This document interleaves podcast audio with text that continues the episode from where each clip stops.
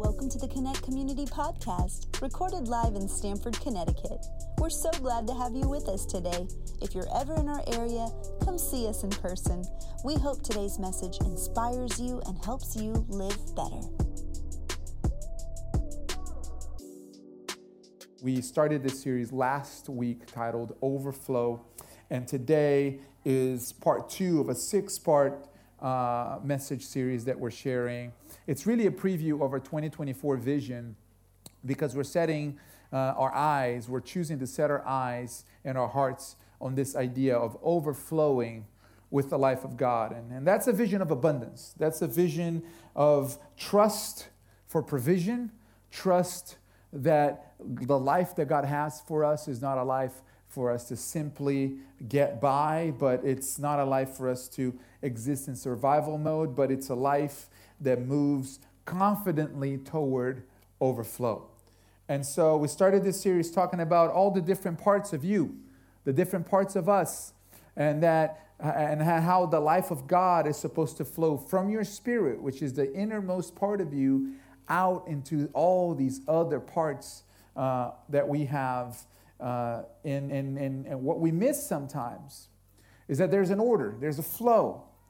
There's a part of you that is the, the innermost intimate part, and then there's the part that everybody sees. And typically we focus on the part that everybody sees. That's why we started the series last week talking about that part, the part that everybody sees, your performance part, your, your work part, the part that, that uh, people see at work and, and, and in life. But the idea of this series is that if you can catch the flow of the Spirit, if you can catch the, the, the, life of God, it can overflow from your spirit to the other parts, not from the outside in, but from the inside out. Now, there's a problem that we face nowadays that we can all identify if we just think about it.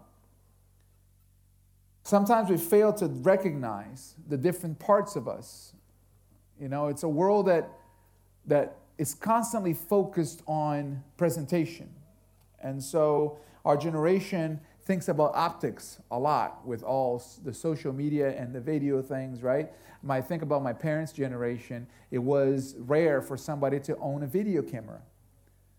Now our devices have four video cameras. There's a video camera everywhere. We're always being filmed, always being watched. And there's this idea of optics of presentation. And what we, what we have come to realize or what to believe, not realize, but believe, is that optics is important. Perception is reality, is what is said. We can easily fall into the trap of thinking that as long as perceptions are managed, then we will see success. If we can manage perception, success is possible. As long as we can control the narrative, then we can, we can reach our goal. So if you can if you can control what people say about you, then you're in the clear. Like like you could be a mess, right? But if people see you as together, then you're together. Because that's what they see.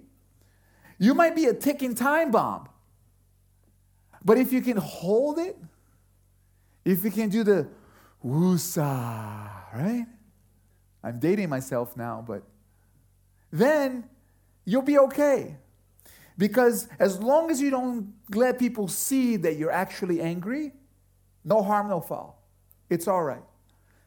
The problem is that just like the strategy didn't work for the very funny Martin Lawrence in Bad Boys 2, it doesn't work for us. Here's what's happening the popular idea of fake it till you make it it's breaking down. And for, for those of you who are parents, you can see it. It's breaking down right in front of your eyes because our children are not buying it. The next generation is not buying it. See, I'm a millennial. I just barely made it into the millennial group, and I'm very proud of it. I'm a millennial. Many of you in the room here are millennials. And the, the truth is that the millennial generation likes polished. We like polished. We, we like to present things nice and tidy. We like presentation, keeping things neat. See, for me, I don't think everyone needs to know everything about you. I don't think everyone needs to know everything about me. I value privacy. And it's not because I have anything to hide. I don't have anything to hide, but I just don't want the drama. I just don't want the gossip.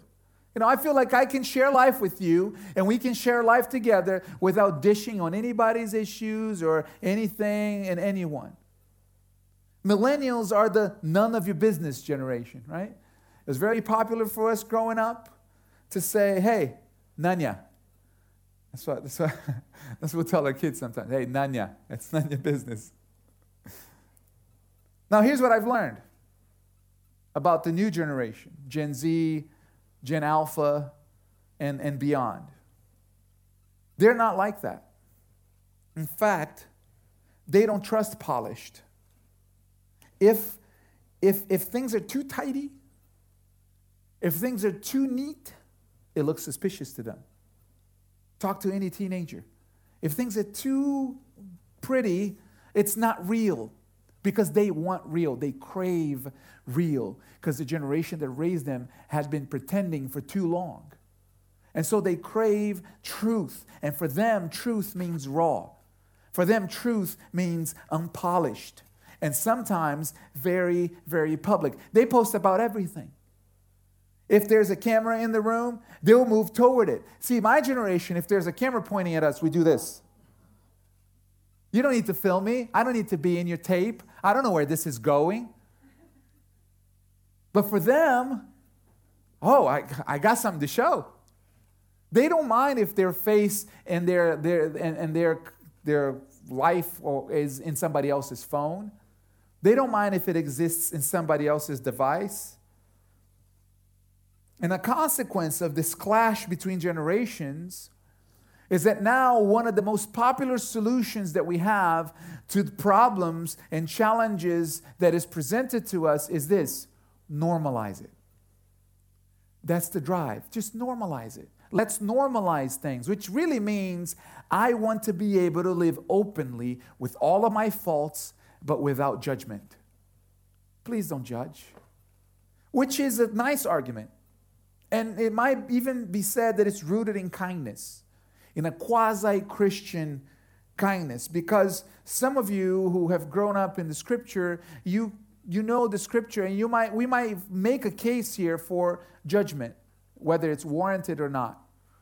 You know, Paul says that, you know, you got to have righteous judgment, but at the same time, Jesus said, Judge not that you might not be judged. So we can get into that argument. I'm not going to get into that argument today. I'm going to get into the fallacy of this, this idea of normalizing things, though, because the fallacy of this approach makes judgment the problem. It's almost, a, a, a, it's almost like a feeling of, hey, I can't, I can't overcome this. I can't defeat this. So just, just make it normal. Let's at least remove the judgment but it doesn't deal with the problem. Normalizing the issue, issue doesn't make the problem go away, it doesn't solve the problem. It just deals with the feeling that we have sometimes, of feeling bad about it. And we don't want to feel bad about it anymore. Now, here's a passage that addresses both approaches. And, and I should challenge us to, to, to, to think. Isaiah chapter 5, verses 20 and 21 says this Woe to those who call evil good and good evil, who put darkness for light and light for darkness, who put bitter for sweet and sweet for bitter.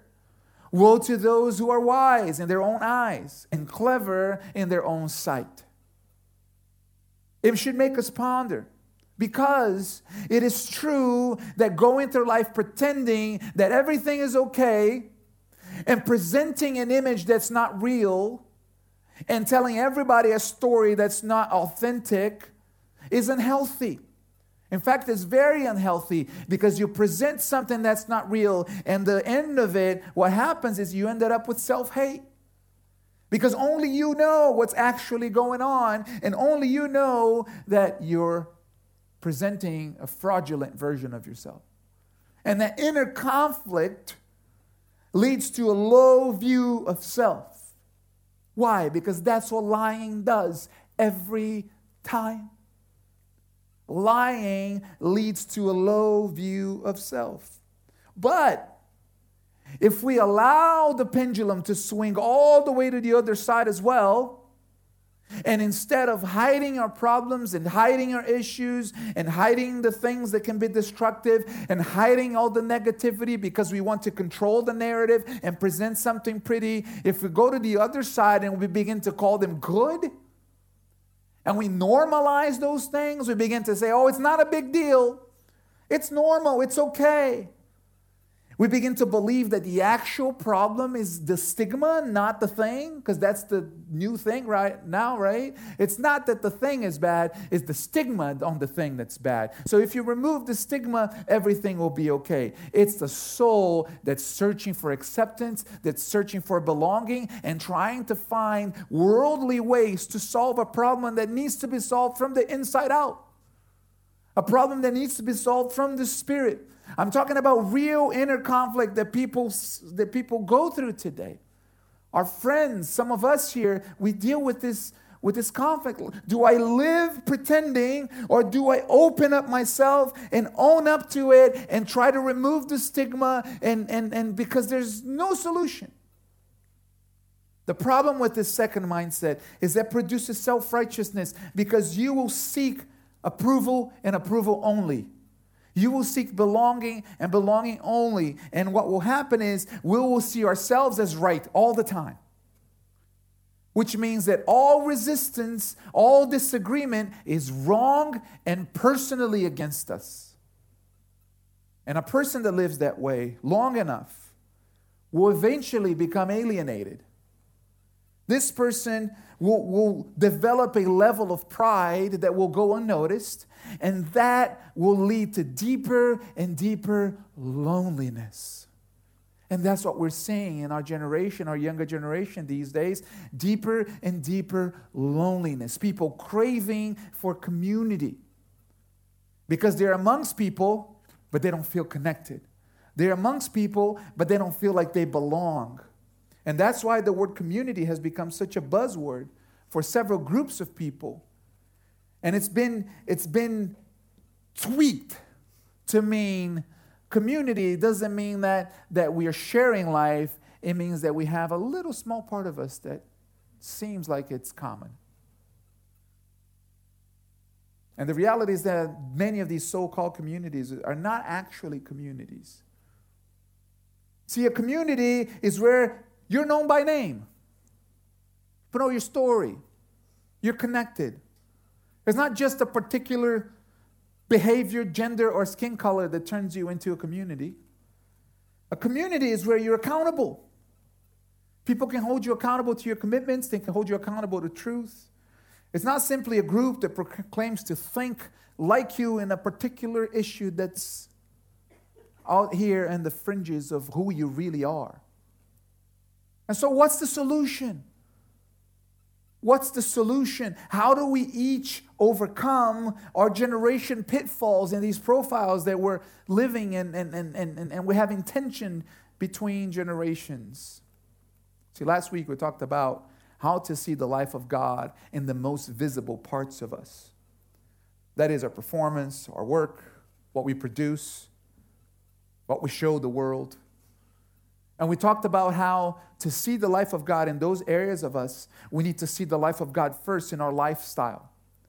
Because that's the, that's the element of us that feeds into that part of us. So these are the two parts that need the life of God. Now we're going to go one layer deeper from lifestyle today. We're going to talk about the layer that feeds into your lifestyle so that your the life of God can go from this place to your lifestyle to the outermost parts of you. And if you think with me, if the life of the Spirit needs to flow from your spirit and overflow into these other parts from the inside out, like we said in the beginning, what is the part of us, what is the part of you that flows into your lifestyle? We're going to call this part today your environment. And that's the title of the message environment. It's your environment, it's our environment, the ecosystem that we have created that we, that we live in. See, whether it's at home, family, school, or work, you are a participating agent in an environment, of an environment. There's an environment that you are a part of. It may sound counterintuitive, but it is your environment that sets the pace for your lifestyle, if you think about it. And in turn, sets the pace for the most visible parts and most public parts of you. And we see this flow vividly represented in the life of Jesus. See, Jesus is the greatest example we have of living in the overflow. But there's a fascinating story in the scriptures, not the only story, but there's a fascinating story that really depicts this. The flow uh, of Jesus and the decisions that Jesus made intentionally. It's a story where Jesus encounters a man named Jairus. I have identified with Jairus my whole life um, because he was a God fearing man who needed Jesus to solve a problem. But more than ever, now I identify with him because he had a 12 year old daughter, and my daughter is 12 years old, and I, I, can, I can connect with him in a way now as a father than I couldn't before. And just to imagine what he was going through is gut wrenching. Because Jairus was in a situation where his daughter was deathly ill. There was no solution. He was a ruler in the synagogue. He was a man uh, who was a God fearing man, but there was no solution for his daughter. There was no solution for their situation. She was so sick, he was desperate finding a miracle. He needed a miracle. He was, she was at the point of death. And so he comes to Jesus desperately because it's his last resort. And he comes to Jesus and he begs, implores that Jesus would come to his house. He says, Because I know, I know that if you come to my house, my daughter will be healed. And so Jesus agrees. Jesus agrees to go to Jairus' house, but as he Jesus is going to his house, he gets delayed by the crowds. Jesus' ministry was very popular in those days, and the crowds get to Jesus, and because he is delayed, the little girl dies. And here's where we pick up in the scripture. This is what happened.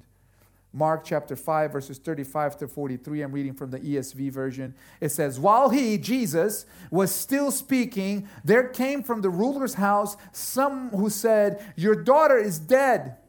Why trouble the teacher any further? But overhearing what they said, Jesus said to the ruler of the synagogue, Do not fear, only believe. And he allowed no one to follow him except Peter and James and John, the brother of James. They came to the house of the ruler of the synagogue, and Jesus saw the, a commotion people weeping and wailing loudly. And when he had entered, he said to them, Why are you making a commotion and weeping? The child is not dead, but sleeping. And they laughed at him.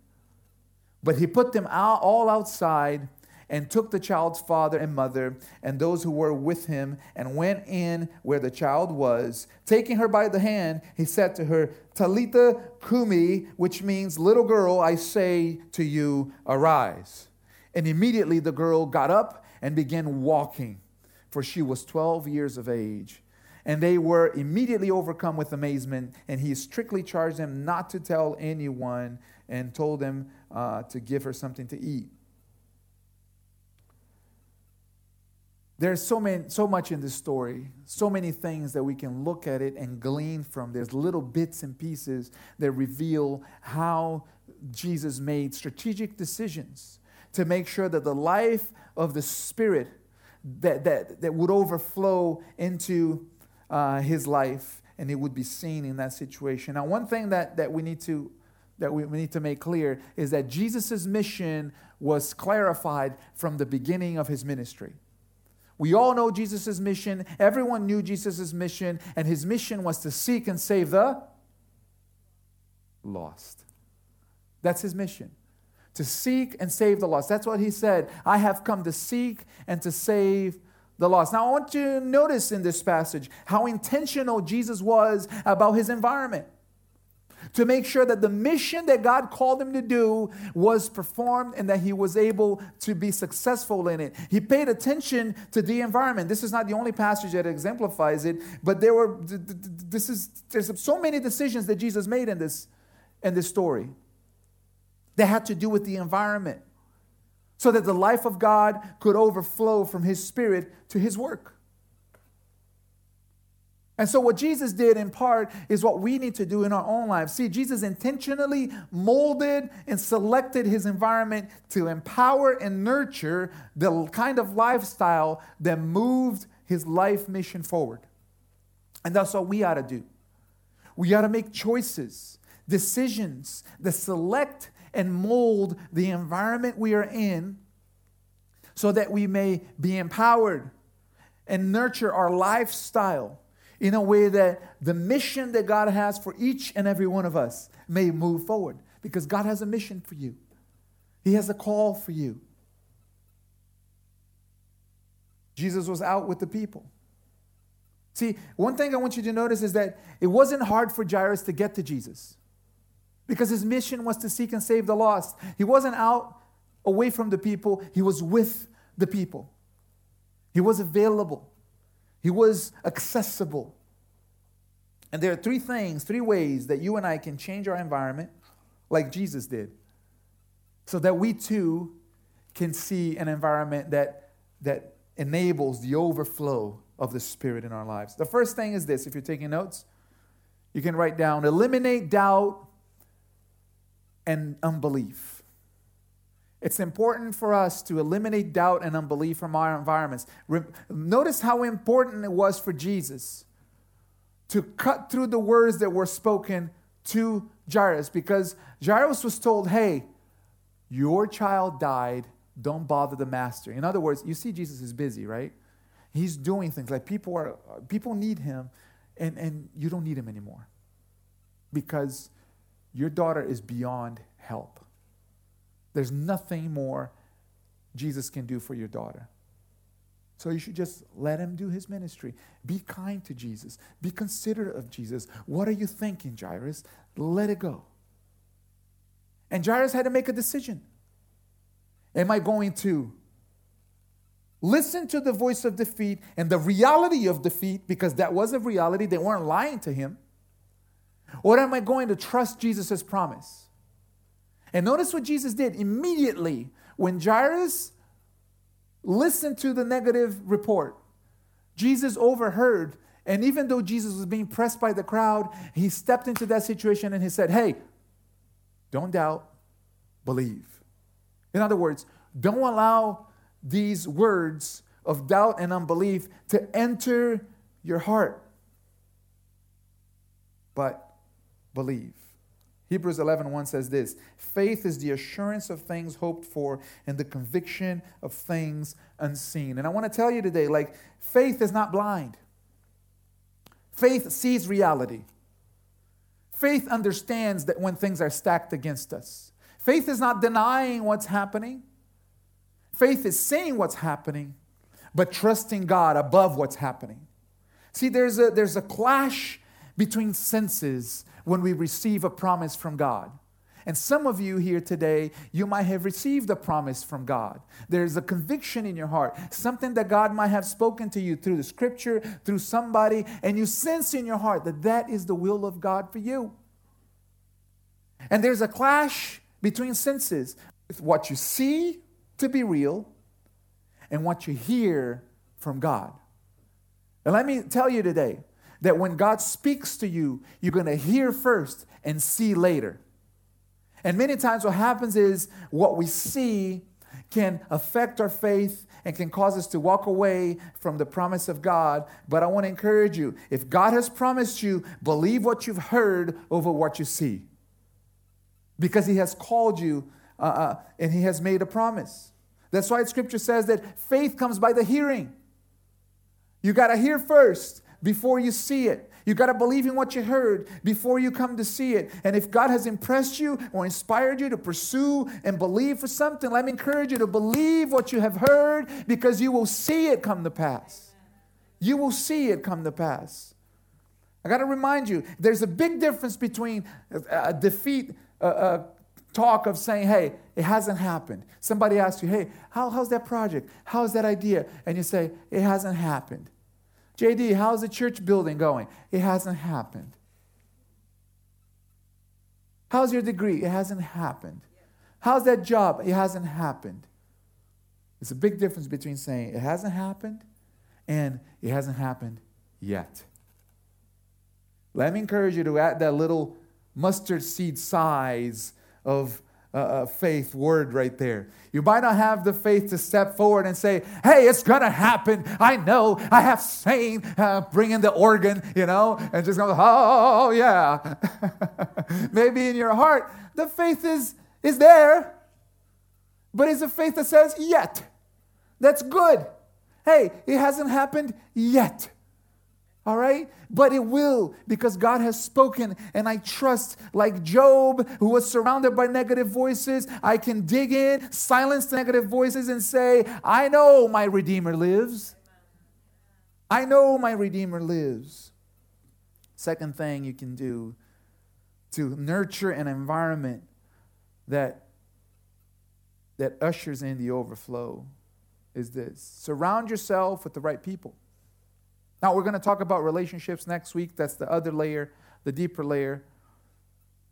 But when it comes to the environment, this is really, really important. I want you to notice something that's small in that passage, but it's deeply significant and it tells a lot about Jesus and his judgment. Jesus had 12 disciples and more, 12 apostles, but he had many disciples. And he was surrounded by a lot of people who were simply going where he was going. Where is Jesus going? I'm just going to go. And this crowd just all, all pressing against him. But scripture says that when he, when he got the word that the, the girl had died, it's almost as though Jesus realizes the stakes are higher now. Faith is fragile. And we need to make strategic decisions to make sure that the environment of faith is not affected. And so, what did he do? Jesus allowed no one to follow him except Peter, James, and John. What was Jesus doing? I'm not going to bring anybody that I'm not sure is going to believe. I'm not going to walk with anyone from this moment forward who is going to put doubt in Jairus' mind. I'm not going to talk to anybody or walk, uh, permit anybody to come who's going to speak doubt and defeat on this journey. Because from here till there, what we need to stand firm on is the promise that the girl is going to be okay. And so he brought Peter, James, and John, his closest friends, friends who knew that he could perform a miracle, friends who knew that Jairus' daughter would be well. Friends, much of our environment is dictated by the people that we surround ourselves with. So let me challenge you with a question today Who's next to you? Who's walking beside you? Are you surrounded by people who speak life into what God has, has promised you, or are you surrounded by naysayers? People who speak doubt, people who say, oh, it's probably not going to happen, and, and, and dwell on the challenges and try to be real, right? Eh, bring a realistic view, which is not really a realistic view, it's just a, a, a, a down and out defeatist view. are you surrounded by people who are for you? who are happy when you succeed, who are joyful when you move forward? Or are you surrounded by people who have that, that hidden, jealous? I'm going to stop right there. right? When you move forward, they're like, oh, really? But how? Uh, no. Uh, uh. But really, on the inside, it's like, I don't want you to be better than me. We need to be at the same level. I don't want you to be promoted. I don't want you to get better. I don't want you to make more money. I don't want you to drive a better car. No, I don't want you to move to the nicer neighborhood. No, you got to stay right here. This is where we belong. What kind of people are you surrounding yourself with? It makes a difference. Corinthians chapter 13 verse 33 says this. Do not be misled. Bad company corrupts good character. Which is this, if you have good faith, if you had good character, the moment God gives you a promise, it doesn't mean that you're going to surround yourself with yes people, people who are just going to say yes, yes, yes, whatever you want. But it means that if you have somebody who is bad around you, it's going to corrupt the good in you. And you have to be very careful on how much you let them in. You can let them into the outer part, but are you going to let them in into your lifestyle? Are you going to let them deeper into your environment? Are you going to let them help dictate your environment? You got to make sure that, that you select the people who contribute to your environment.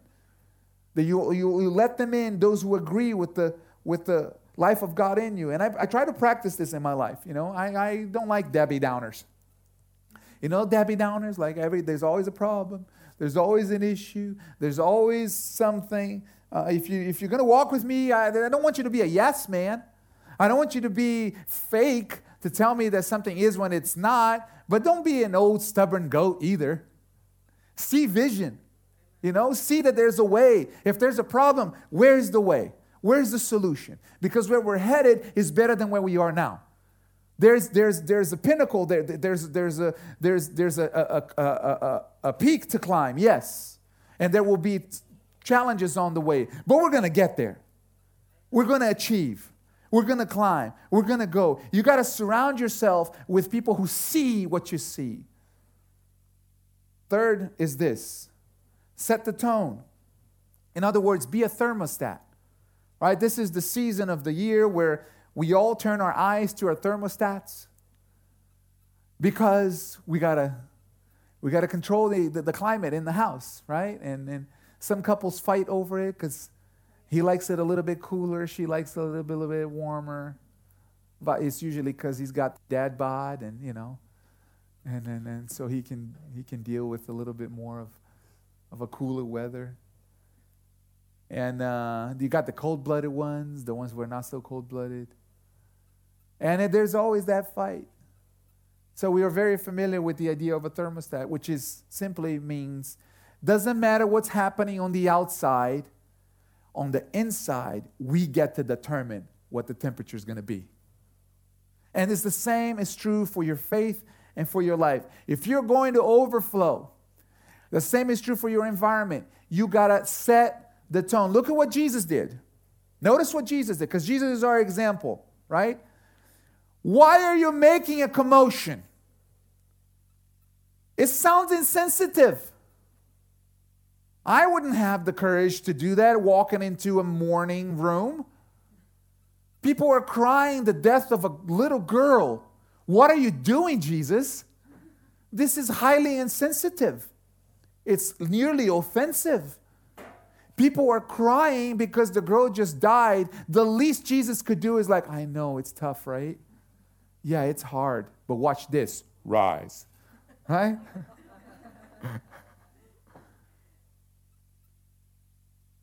there was an important element to set the environment for a miracle, to make sure the environment was right so that faith could be activated. And so Jesus says, Why are you making a commotion and weeping? The child is not dead.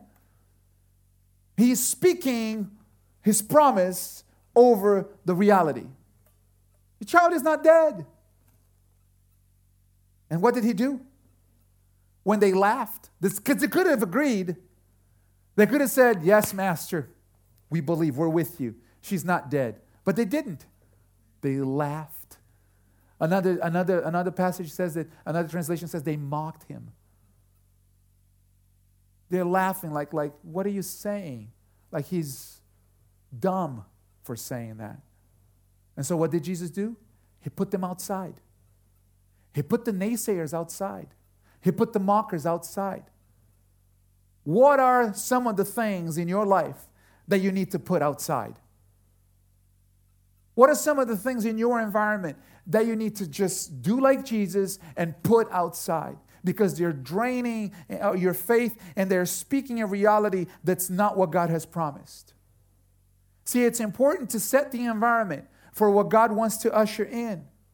Your surroundings impact your outlook and your vision. And they can stop the flow of the Spirit. If we're going to live in the overflow with the life of God that flows from the inside out, we ought to pay attention to our environment. You might not have people weeping in your living room. I hope you don't. That would be very sad. But what are some of the things that are not contributing to what God has spoken? What are some of the things that are contributing to the wrong mindset and the wrong lifestyle in your environment? See, sometimes we want to change our lifestyle, we want to change uh, the things that, that we do, our attitudes, our values, but we're not paying, paying attention to our environment. The environment has to be changed, and we got to act like thermostats to that environment. For example, if your marriage needs help, if you have a relationship with a loved one that needs help, you shouldn't be watching content that celebrates infidelity, that celebrates betrayal, that celebrates suspicion, that celebrates greed, that celebrates division in the home. You shouldn't watch content like that, anyways. But you shouldn't be watching content that will contribute to the, your questions and your mindset. And you're going to get, oh, yeah, that's probably how he thinks. Oh, that's probably how she thinks. Yeah, look at that. Oh, that's how people are. That's how the world is, anyways. No, it's a lie. And that's not your reality. Why would you feed your soul more doubt? Why would you feed your soul more unhealth? Put that stuff outside. Do like Jesus. Push that stuff outside. Feed your soul good things. Put on some good old school love songs. Nothing wrong with that. Some positive songs, some worship. Feed your soul content that will better your marriage, that you better your relationship. Change the atmosphere from an atmosphere of doubt, an atmosphere of suspicion, to an atmosphere of love, of trust, of confidence. We try to do that. He's agreeing. We try to do that uh, uh, constantly in our life, in our house. And I had a close friend who asked me recently, uh, after I told him some challenges that we had uh, with the church, he asked me, JD, do you ever get discouraged? Because I don't think you do. um, and I told him, I do get discouraged. Of course, we all get discouraged. But I've made a decision a long time ago that I'm not going to feed discouragement in my soul. It doesn't lead anywhere positive. Definitely doesn't lead to solutions. I'm not going to allow discouragement to turn my life from a life of faith to a life of doubt. And to live in the overflow, we need to know how to set the temperature. Just like a thermostat at home, it can be cold and dark outside. The, the, the perspective may be glim. The outward situation may be cold and gloomy, but inside, it's bright, it's bright and warm, baby. Inside, there's faith. Inside, there's trust that God will do what He promised to do. And we do this at the house all the time with simple things. We're teaching our daughters to do that. You know, when they get into an argument, as siblings do, change the tone. Change the conversation. The way that you're talking to each other is not going to lead to a solution. Step back. What do you want? Tell each other what you want and say it nicely with respect. Sometimes it works, guys. Sometimes they listen. when the day feels sad, you know, we all have those days where you wake up and you just want to keep the shades drawn and you want to stay under the cover because you're not feeling it, man. Maybe you got some bad news at work and you don't want to go back. You feel tempted to call in sick and just play some sad, sad song and, and, and just, just dwell in that. Sulk in it. Don't do that.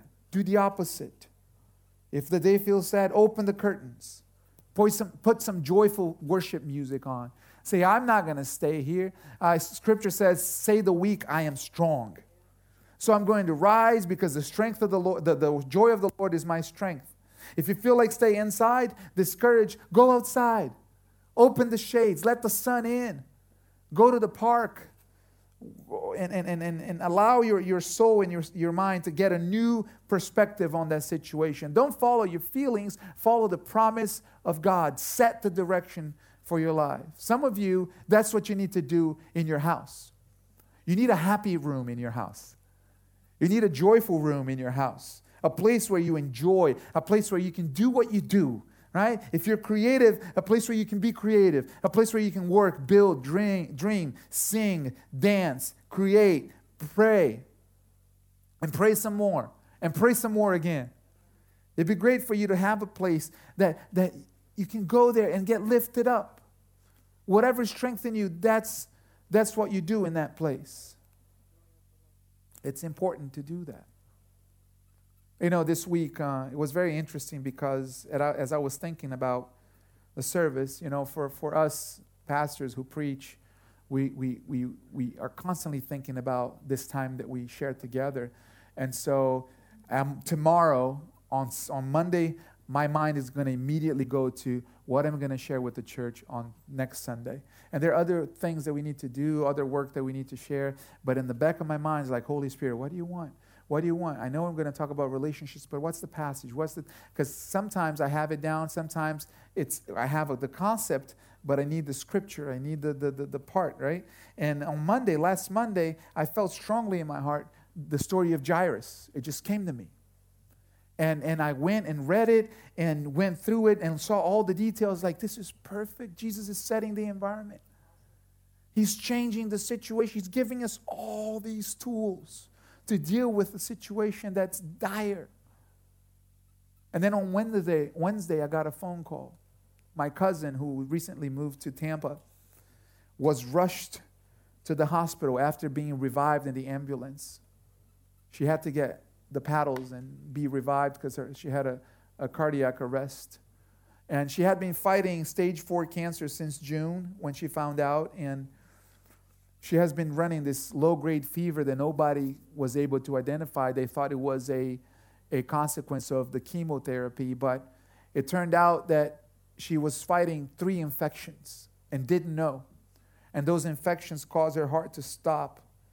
And because they had gone undetected for some time, um, when the chemo treatment was administered, her defenses, because that's what chemo treatment does, right? It lowers your immune system to, to fight cancer because cancer is an autoimmune system problem.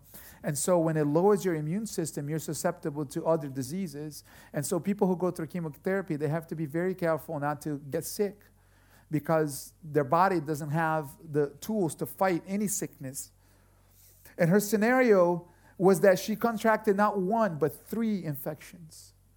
And so it was very dire. And on the phone call, my cousin, her sister, who lives in Atlanta, Georgia, was telling me, JD, I'm scrambling away to get my kids to be taken care of, and I'm to hop in the car and I'm to drive down there uh, uh, immediately. And I'm just waiting for our parents. So my cousin's parents were in Brazil, and they were rushed uh, uh to an emergency flight to the airport to fly back. And so they were they were going to land in Atlanta and fly to Tampa immediately. Everybody's being called in because the doctors are saying, hey, she has hours, maybe days to live, and there's nothing we can do.